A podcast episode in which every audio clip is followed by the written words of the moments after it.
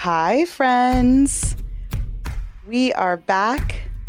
This is Jessica Demitas coming to you from Coast Salish territory. Welcome to our first official season of the Seedcast podcast.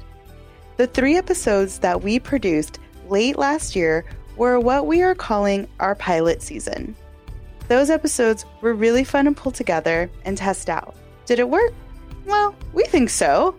And we are thrilled to bring you new episodes in the coming months. We will get to hear stories from Indigenous peoples from all over the world. The format might be a little different, but I'm the same me, and I'm going to be sharing more of my story. We are standing, hear our calling. We are rooted to the ground, we're here to stay. No staying quiet, we stand united. We are rooted to the ground, can't tear us down. We're here to stay. Oh. I moved to Seattle in a very surprising way. I never planned it, but as a twenty-year-old, it just felt right. I've been here for seventeen years now. Before Neotero, I worked on regional housing and transportation policy. And when I say those words, I think of someone who really knows a place. It took me a long time to know this place. Lots of conversations with community leaders, trust building, fighting the fight alongside them, lifting up the stories of environmental justice, food justice, farm workers' rights. Our struggles are linked. In the very first episode of Seedcast, I shared about my Texas roots. Though Texas is very complicated, I totally claim that really strange backwoods cousin. And as I became more entrenched in the Seattle social justice community, I found myself feeling a little guilty for not fighting for the same justice and rights as for the folks back in my hometown. Maybe I will get there one day, but what brings me peace is that our fights for justice are connected. These seeds grow roots, and those very jagged and complicated root systems link. So I believe the good work we do here is felt all over, and vice versa. It takes time. There are a lot of people helping me out here at Seedcast. Our podcast production team is growing, and you'll get to meet them over the course of the season. And I would love to introduce to you all my co-producer, editor, sometimes tech guy, Felipe Contreras. Hey, Felipe. Hey, friend. Thanks for having me. So you had a chance to meet today's guest, Colleen Echohawk. How was it? How was talking with Colleen? Yeah, interviewing Colleen Echohawk was nerve-wracking. I hadn't met her before, and she's done a lot. I was extremely fortunate while producing this episode. I got to learn so much, especially about myself through Colleen. What's beautiful about this story to me is that it really showcases how other people's stories can provide that sort of insight about yourself. As for Colleen, she's an enrolled member of the Pawnee Nation. She's lived here in Seattle for twenty-four years. She's the executive director of Chief Seattle Club. Chief Seattle Club is an organization here that works to improve the lives of the urban Native community. These days, she's just running for mayor. Like, okay, no wonder I was nervous. She's running for mayor on the city that sits on Coast Salish and Duwamish territory. If she were to win, she'd be the first Indigenous mayor of Seattle. So right now she's extremely busy running her campaign. So I appreciate the opportunity to just be able to sit down and be present with her. By the way, I feel it's important to disclose that a few of us on the production team here at Seedcast have contributed to her campaign, and that Chief Seattle Club is a grantee of Neotero. Also, later in this episode, you may hear some sensitive stories about boarding schools, and I want everyone to be aware of that.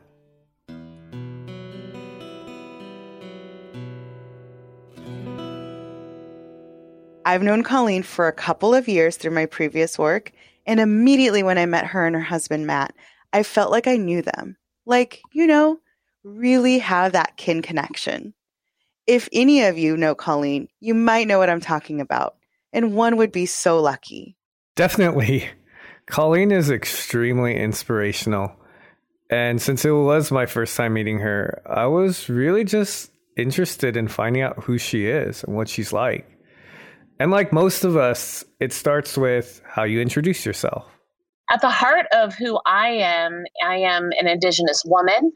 I am an Indigenous leader. I am an Indigenous mother and wife. I'm an Indigenous relative to my community here in Seattle. And everything I am connected to and I'm a part of is connected to that indigeneity. It just cannot be denied because it's such an integral part of, of who I am. And I am, first of all, and always, an enrolled member of the Pawnee Nation of Oklahoma. And it's interesting because I never grew up in Oklahoma, nor did I grow up near other tribal members aside from my dad and my siblings. I grew up in rural Alaska. And, you know, as a Native kid in a pretty white town, you know, experienced kind of um, some uh, dissidence there and, and just trying to figure out, you know, who I was as a as a Native person. My parents were very, very good about saying constantly every day that you're Pawnee, you're Pawnee, you need to be proud to be Pawnee. And that was really a formation in my life.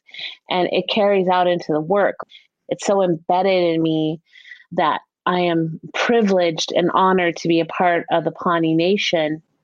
And my children are as well. Like I, I remind them now as well. And when I think about the way that that impacts my work, it, it's it it causes it to be one that is filled with that connection, right? That understanding that my ancestors, you know, suffered a lot so that I could be here.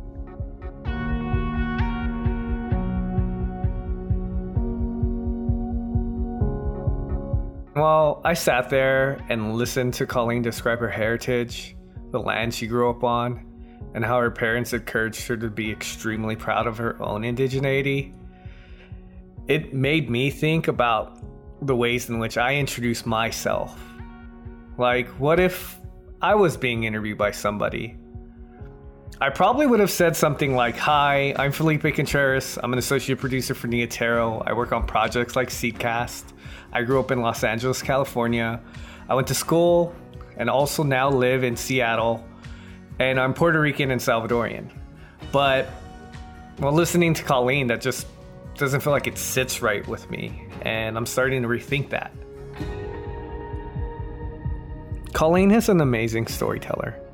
And the stories that kept coming up all involved important matriarchs in her family. And I've had teachers in my life who have continued to express the importance of sovereignty. Specifically, she talked about two of them. She told me a story about her aunt Deborah Echohawk. Others may know her as Debbie. And she's a traditional seed keeper. Aunt Debbie founded a stewardship project that went around collecting seeds of traditional Pawnee plants and food. She had started to try to find our old seeds that our, our relatives brought with us from Nebraska and Kansas. They brought with them to Oklahoma, but they wouldn't grow in, in Oklahoma. So she began taking these seeds and documenting them, planting them. All these seeds were on the brink of extinction. So she had the intent to reintroduce them back to the traditional Pawnee lands where they come from, Nebraska and Kansas. She feared that her people would never eat their traditional food again. And that really motivated her to get out there and do this work. And she started going to people and asking like, "Hey, do you have any, do you know where any of those seeds are? Are they in your garage? Are they in your shed in the back? Or are they a part of like some of your old things that came from Pawnee, Nebraska?" And she started finding some. And she has now brought back many seeds into our community and has a partnership with some really amazing people in Nebraska, where in Nebraska, our seeds are back there and they're growing and they're being nurtured by um, friends of, of the Pawnee Nation. This is where you really can draw the connection between the energy and efforts of her family to her ancestors, all the way through Colleen's own efforts at Chief Seattle Club, especially their latest effort, Sovereignty Farm. But we'll come back to that in a little bit. Colleen grew up in Alaska. She was adopted into an Ahtna and Athabaskan community. This is where her grandma, Katie John, comes into the story? One of the biggest teachers has been my grandma, Katie. I mentioned earlier that I was adopted into the Uprotten Athabaskan community. And so I was very fortunate to get to be um, a part of Grandma Katie's family. She can tell stories about meeting her first white person and having, you know, refined sugar for the first time and all of these firsts in her life. And she also could tell you a lot of really sad stories of her family and how she overcame those sad things that happened to her, including her children being sent to boarding school where she didn't see some of them for a couple of years. One one thing I always think about with her around boarding schools is she wasn't sure if when they would come back, if they would remember her language, because they when they left, they only spoke Athabaskan and they were beaten and abused if they spoke their language and were forced to speak English, and some were little, right? And would they remember, would they remember that traditional language? And so she learned English in order to, you know, combat that fear. And just over and over and over, she showed such resilience, flexibility to the times, you know, of like, okay, this is coming at us and we're going to have to adapt. She showed such ability to adapt. I think about that all the time. Colleen shows so much appreciation for Grandma Katie. This was evident when she shared to me her story about the time her grandma took on the Alaskan government. One of the ways that they had to adapt was in the nineteen fifties, the Alaska Fish and Wildlife, the gaming group, they said, hey, you guys are not allowed to fish on your traditional fish camp anymore. And, you know, you have to follow our rules and regulations. And of course, fishing was just such a, and salmon were such an important part of the culture. But um, she adapted, you know, she got used to commodity foods and she learned how to, you know, adapt to Western and colonized methods of cooking and all of that, right? But in the early nineties, there was discussion um, and, and actually my dad played a part in this and um, some relatives of mine with the Native American Rights Fund. And they said, hey, this is, this is crazy. Like, this is your land, your tradition, your way of life that is directly connected to salmon. And it is your sovereignty. And so she started a court case called Katie John versus State of Alaska. They started like fighting for the rights to hunt and fish in the traditional ways and the ways to take care of the community. So what you're saying is Colleen's grandma literally took on the state of Alaska? Exactly, literally. The court case went all the way up to the governor of Alaska, who would then decide whether or not it would move on to the U S Supreme Court. It was a legal fight for land sovereignty. And Colleen's grandma Katie did something that Colleen does today. She reached across the aisle, so to speak, to show the governor firsthand what was at stake for the Athabaskan people. She said, you know, he doesn't know us. He doesn't know us. He doesn't know who we are. He doesn't know, he doesn't know us. And she invited him to come to fish camp. Governor Tony Knowles came to fish camp, and then that night, he spent several hours talking to my grandma about her traditional ways, hearing her stories, hearing about, you know, the ways that we've always participated in, in hunting and fishing and, and what it means to the community. And the next day he called and he said, there's no way, there's no way I can fight this anymore. I know you now. I know your story. I know your heart. I know why you're doing this work. Um, I will not fight this at the Supreme Court.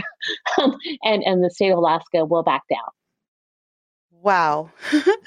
I wish I could have been a fly on that wall on that camp trip. That makes two of us. If only we could have been. But here's what former governor of Alaska, Tony Knowles, had to say after his decision. I think anyone that would talk to Katie John and to look at what she does would believe that what she does is right. I have learned so much about hospitality and generosity from my grandma Katie and um, my auntie Nora and my cousin Catherine and Anita and, and other other community members in that village about just total generosity to to people that you don't know. You know, many, many people in this city in Seattle don't know the Native community or they don't know the homeless community and, and vice versa. I'm a, I'm a board member of the Seattle Foundation, and sometimes I'm sitting next to these folks who are like multi, multi-millionaires, maybe billionaire, I don't know. And I'm thinking, wow, I, I have to watch all of my assumptions because I don't know them. I don't know what's really in their heart. I don't really know what they're thinking or what they're doing, or, or, you know, and I have to put aside my as- assumptions and work on relationship so that we can find ways to, to work together. Grandma Katie's resilience and the impression it has left on Colleen makes me reflect on the strong matriarchs in my life, especially my grandmas. They both worked hard to overcome their own traumas, all in the pursuit to provide a better life for their children. I'd love to hear what came up for you. Yeah, Jess. Well, my grandma Helen came to the U S seeking asylum from a civil war in El Salvador. And my grandma Lydia moved halfway across the country to start her life over after experiencing abuse. They were both single moms raising four kids far from home. As a kid, I remember spending most of my summers pulling weeds with my grandma Lily. And trust me, it wasn't because I was an angel. My mom guilted me into it. I wasn't a big fan of work or dirt. And like you, Jess, it's hot where I come from. But honestly, it was really worth it. My grandma Lily's told the best stories. Stories about what it was like growing up in Lares, Puerto Rico. Stories about my great-grandmother, who was a musician in Brooklyn in the nineteen fifties. And stories about my tío Tony, who I never had the privilege of meeting. Stories that she carries in her heart. Stories that I now carry in mine.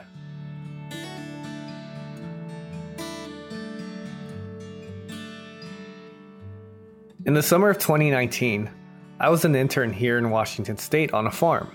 Because of my time on that farm and the time I spent helping my grandma weed, I was especially keen to learn more from Colleen about Chief Seattle Club's Native Works Sovereignty Farm. And our goal is, is to grow Um, indigenous food that we will then put back into our kitchen at the Chief Seattle Club. And um, we're also opening a cafe in the fall with an opening of one of our new buildings.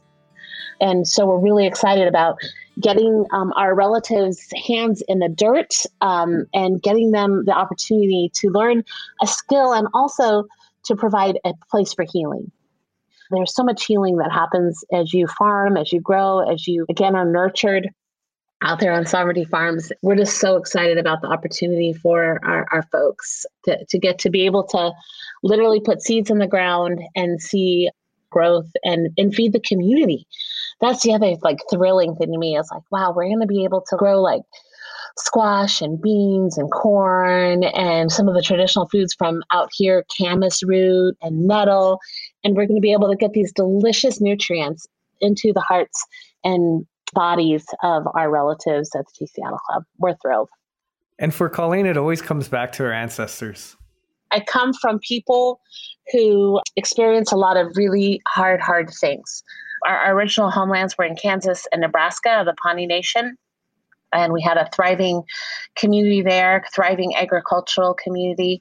And we um, moved to Oklahoma. The ancestors called Oklahoma, just the translation was the hot place, because it was very inhospitable. Um, many of our seeds and, and the and the plants that we took with us to Oklahoma would not grow there. And along the way, we lost thousands and thousands and thousands of people. And finally, in like nineteen ten, there was like about six hundred of us left. So that's that's who I come from. Those are my community. Those are my ancestors who have really allowed me to be in the space that I'm at in right now. And I think about them all the time. I think about what, what they suffered through so that I could be here. I honor them. I respect them. I ask for their guidance in my work and know that I represent them. As the executive director of Chief Seattle Club, Colleen works on issues pertaining to land sovereignty, unemployment, and food security. One day, her colleague said something that really struck her. And he said to me, you know, Colleen, before fourteen ninety-two, there was no homelessness in this country. You know, and I, I love that. I say it all the time because It's very, very true that colonization brought with it this uh, idea of what home and housing is. And we have had that one idea for, you know, hundreds of years now in this country. And so when I get to work with our homeless relatives here in Seattle, I think of them as those amazing seeds. If you're experiencing homelessness, it's hard to get stable, of course, because you're, you're, you may be working and then you've got to go and, like, you know, work with your case manager to try to find permanent housing. And then you got to go stand in line for food. And then you got to go stand in line for a shower, stand in line for a, a shelter bed, if you're lucky. Or if you're not lucky, then you got to figure out where you're going to sleep that night. And so being homeless takes a lot of work. It's like a lot of ongoing trauma. And then there's just not a lot of free time to, to do, to do what you'd like to do. So I think about within each one of those humans that we get to, to, to love and to serve, like, what do they have to offer if they were nurtured, if they were planted in the right kind of soil where they could grow? And a lot of that is housing. You can't grow without housing. You can't, you can't become stable without housing. You can't deal with, like, your trauma without secure housing. Chief Seattle Club is opening a landmark housing project this October in Pioneer Square. It's called A'al, which is a Lushootseed word for home. It will be a place for urban Native relatives to connect and find stability. It's designed by Native people for Native people. It will open this October of twenty twenty-one. It includes seven floors of housing and will also be a place that will provide healthcare and other social services for over twenty-seven hundred people a year. I'm really loving the spirit of connectivity with her family and with the people she grew up with, but it seems also with the community she lives and works in now. Exactly, Jess. It's our environment that lets us thrive and be and explore who we want to be without worrying about the basic necessities of life. That's exactly what I believe Colleen is trying to provide here in Seattle. Any given night, three to five thousand people are sleeping outside, and, and many others are in shelter, you know, somewhere around twelve thousand people, twelve thousand people in our region who are experiencing homelessness. Imagine if we could get them inside. Imagine if we could get them stable and what they would contribute to our community. They don't have a chance to breathe, to nurture, to grow when they're not in housing. So I am excited about the opportunities of getting our houseless relatives into homes, into stability. And, and what might they do? I mean, I don't know. They have they have some solutions that we as a community need. So for Colleen, it goes beyond just supporting those who need a home or job or food. It's about supporting them so they can support us right back. That really struck me. The idea that houselessness is more than just needing a home. It's needing time. It's needing nourishment, time to just be, heal, time to grow, an environment everyone needs. Thanks for sharing these stories, Felipe. No, thank you, Jess, for listening. I've really enjoyed this process of getting to know Colleen. She's extremely rooted into the history of her ancestors and her purpose, and that clearly reflected through her work. Remember at the beginning of this episode when I was questioning how I might introduce myself in the future and how that just wasn't sitting right when I did it originally? Through Colleen as inspiration, here's where I've landed. Who am I? I'm Felipe Contreras. I grew up in Highland Park, a barrio of Los Angeles, California. I'm a grandson, a son, a brother, a tío, an artist, a farmer, a partner, and a friend, working till the end of each day to honor the resilient, hardworking, and spirited Puerto Rican and Salvadoran people I come from. I currently work and love and am still growing on the lands of the Coast Salish peoples. And I am a producer and editor for the Seedcast podcast by Neotero. If we haven't already, I hope we meet in person someday. Felipe, thank you so much, but also for sharing your own stories.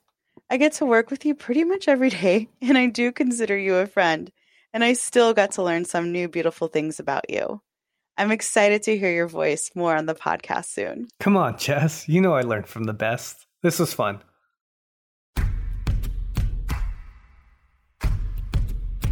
Thanks also to Colleen Echohawk for sharing her time and her life with us for this episode.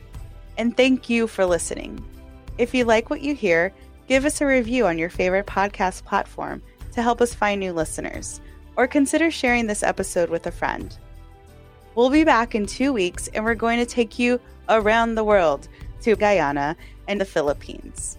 To learn more about this podcast and our work at Neotero, please visit our website, neotero dot org, and follow Neotero on Twitter, Facebook, and Instagram. This episode was produced by Felipe Contreras and edited by Julie Keck. Our executive producer is Tracy Rector. Our senior producer is Jenny Asarno. Our fact checker is Roman Lee Johnson.